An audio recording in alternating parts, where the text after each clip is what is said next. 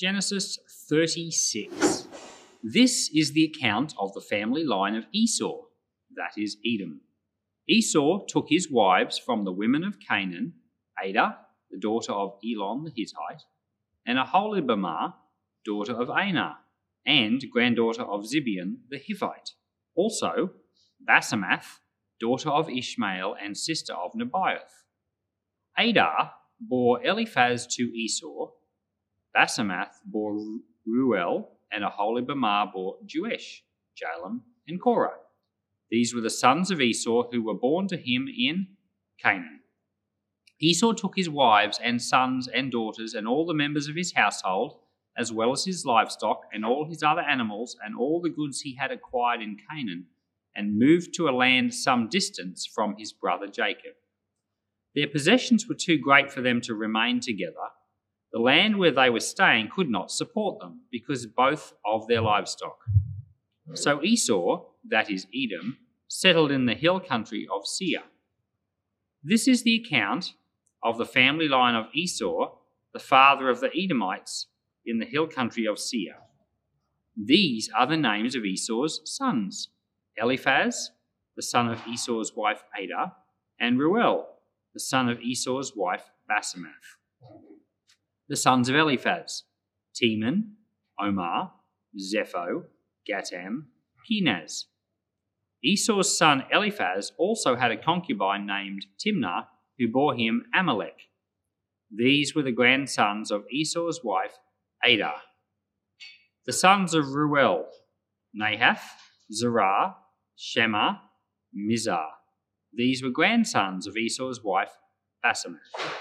The sons of Esau's wife Aholibamah, daughter of Anah and granddaughter of Zibeon, whom she bore to Esau, Jeush, Jalam, and Korah.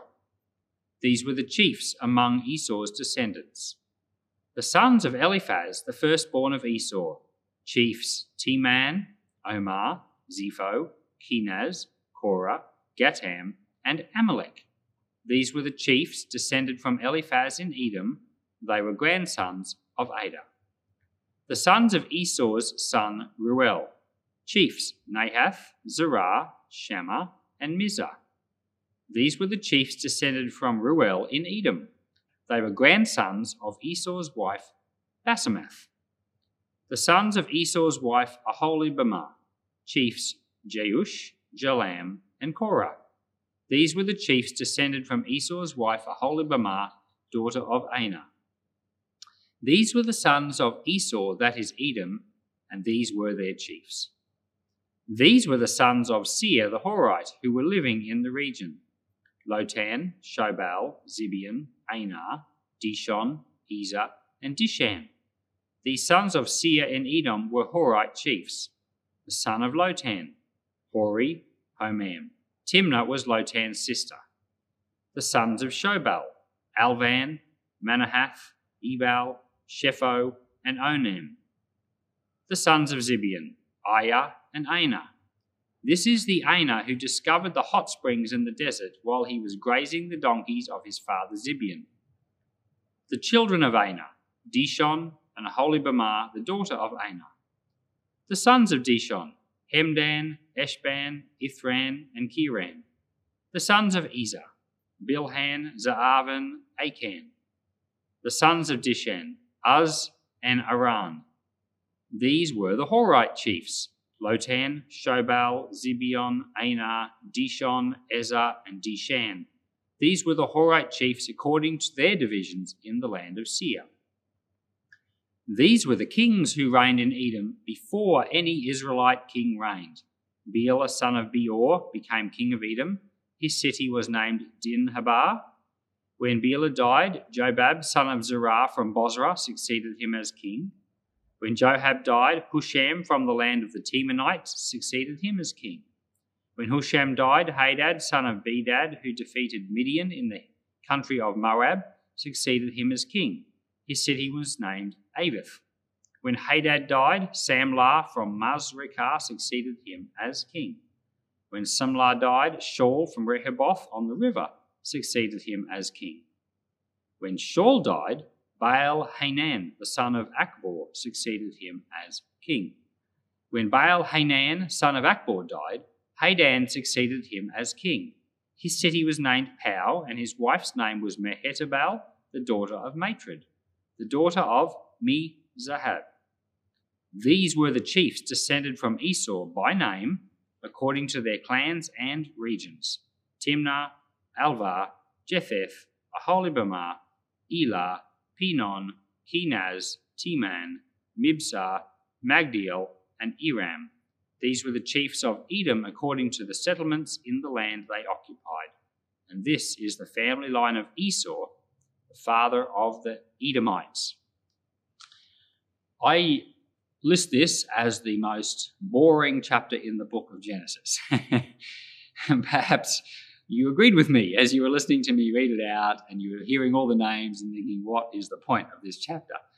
I don't believe there's any chapter in the Bible that is pointless. I don't think God takes a big chunk of things and just says, let's put it in there just to make them be bored. it's not the Lord's style. And um, so there's purpose behind it all. And uh, for starters, there, there, are at least several purposes. And um, for starters, if you're a scholar or a biblical historian or an archaeologist, there's actually a lot of very useful information in all these names. And um, but even if you're just a regular Bible reader, you're going to see things in here, names of people that are going to appear later in the Bible, names of places and people, and you'll be able to start making connections between things. And one of the descendants of uh, Esau was this name Amalek. And you may have heard of the Amalekites. Well, see, there's a connection.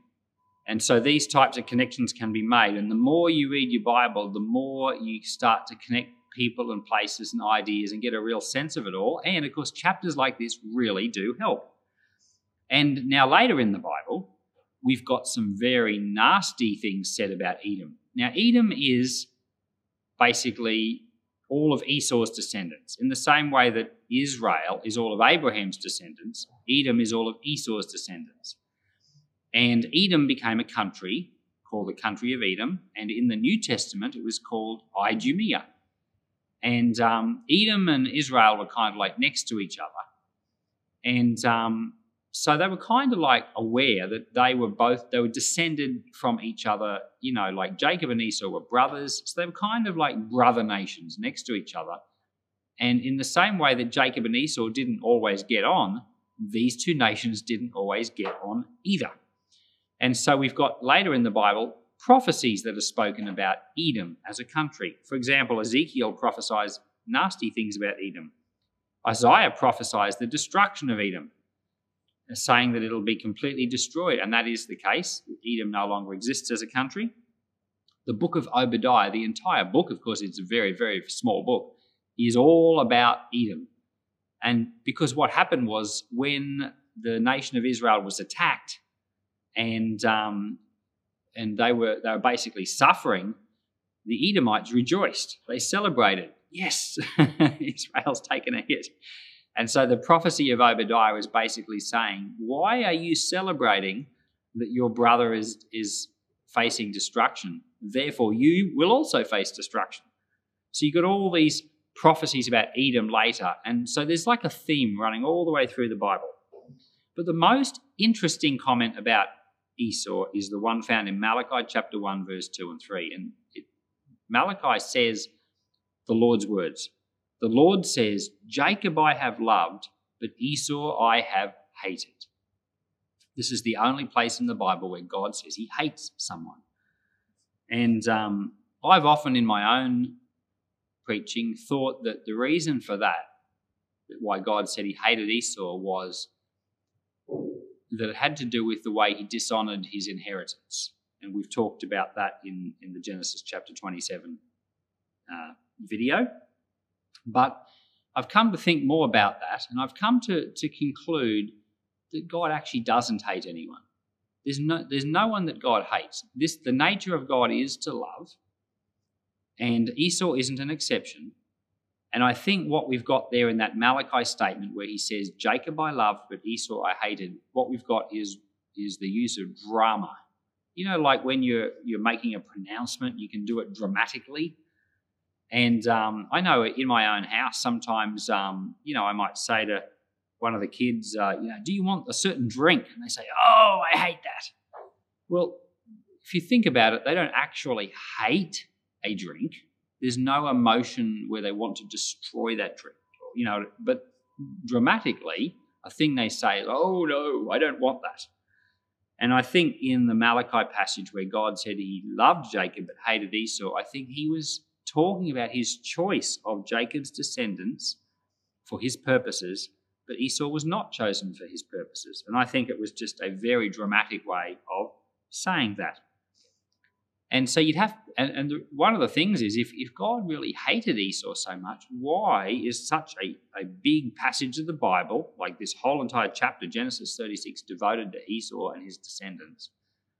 And, and why is it such a recurring theme through the scripture? Well, I think that really, really important. If you were an Israelite and you knew that, that Esau was, you know, you knew that you were the chosen people of God, but you know that Esau has been included in the scriptures. I think it, it just tells you that you've got to allow your room in your heart for them as brothers, as a brother nation. And I think one of the things we can learn from this is that there are certainly people that don't seem to be in God's good books. You know, there are people that are not walking with the Lord, they're not following the Lord, but God has room for them in His mind and His heart as well, and we should too. When the two boys were in their mother's womb, Jacob and Esau, their mother got a prophecy from the Lord that said two nations were in her womb and they would fight with one another, and that's definitely what we've seen all the way through scriptures and all the way through history. But this passage should remind us that in the same way that, that Jacob and Esau were brothers, and they were supposed to treat each other as brothers, we've got many people in our lives that we're supposed to treat as brothers as well, including some people we don't get along with very well. So, Lord, I ask you to help us in an interesting passage like this to contemplate the idea of there being awkward brothers in our lives, even in the church. And help us, Lord, to allow room for them in our heart, in our mind, and our thoughts, and let the grace of God flow to them. And Lord, I'm also mindful that we are the awkward brother to other people, that we are looked down upon by others as well. And we forgive them today. And we ask, Lord, that we would, would grow to love and to know them better, and they love and know us better. Lord, build your church, build your people, build the body of Christ in Jesus' name. Amen.